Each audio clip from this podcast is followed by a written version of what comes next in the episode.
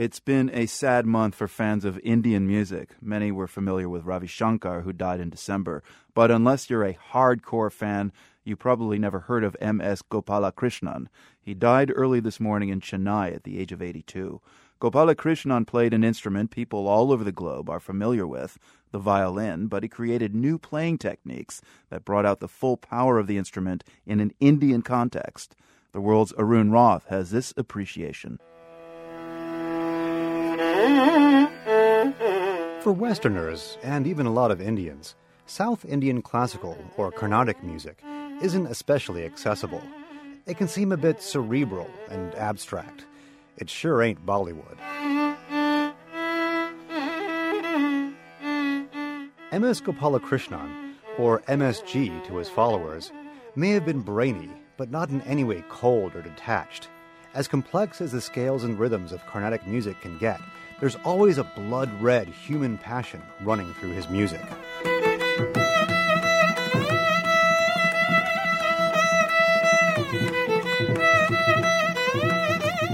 The violin was first adapted to Indian classical music in the 19th century. The fretless instrument required no modification, just a retuning to play Indian scales.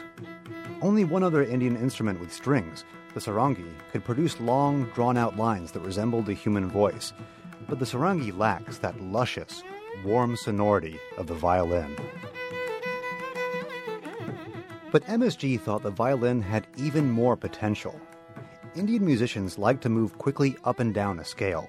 Gopalakrishnan developed a technique to play quickly over a whole octave using only one finger on one string. On witnessing MSG's technique, violinist Yehudi Menuhin said, I have not heard such a violin in all my travels marveling at all the sounds MSG could get on the G string alone.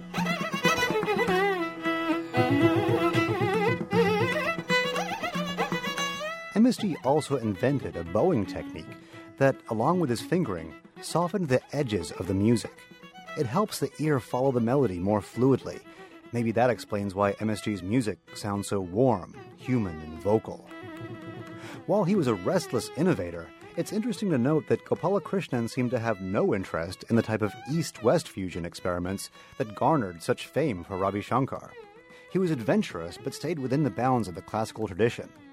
Gopalakrishnan did do fusion, but for him that meant working with Indian musicians from the north.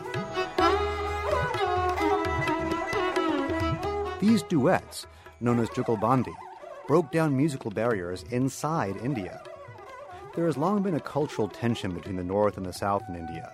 MSG's duets showed that the two could work in harmony, as in this duet with North Indian sarangi player Sultan Khan.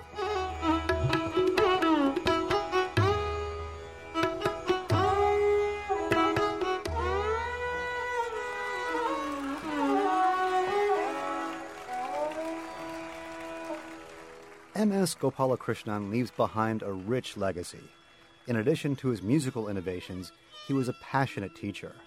Among his many proteges is his daughter Narmada, herself one of India's most acclaimed violinists. For the world, I'm Arun Rath. And that is Narmada playing a duet with her father, the late M.S. Gopalakrishnan. You can find a video of their duet at theworld.org.